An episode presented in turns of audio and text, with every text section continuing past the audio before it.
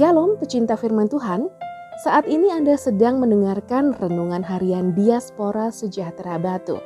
Pembacaan Alkitab diambil dari kejadian 36 ayat 31 sampai 43. Keturunan Seir Ayat 20, inilah anak-anak Seir orang Hori, penduduk negeri itu. Lotan, Shobal, Zibeon, Ana. Dishion, Ezer, Dishian. Itulah kepala-kepala kaum orang Hori, anak-anak Seir di tanah Edom. Anak-anak Lotan ialah Hori dan Heman, dan saudara perempuan Lotan ialah Timna. Inilah anak-anak Shobal, Alwan, Manahat, Ebal, Shefo dan Onam.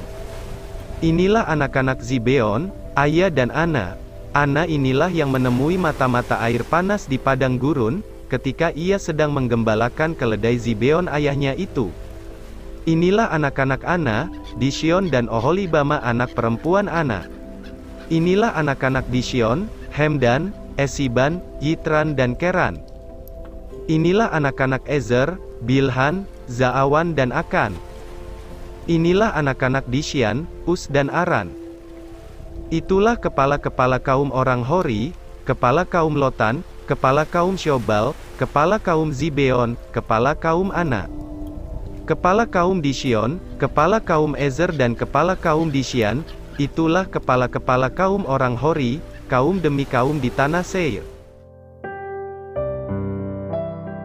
Teksnya terambil dari kejadian 36 ayat 31. Inilah raja-raja yang memerintah di tanah Edom sebelum ada seorang raja memerintah atas orang Israel. Renungan hari ini berjudul Janji yang Tergenapi.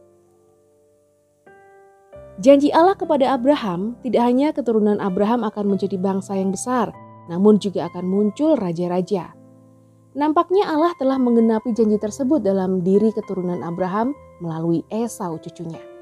Walaupun Mesias tidak terlahir dari keturunan Esau, namun keturunan Esau menjadi bangsa besar. Sayangnya, mereka melakukan kawin campur, dan raja-raja juga muncul dari keturunannya.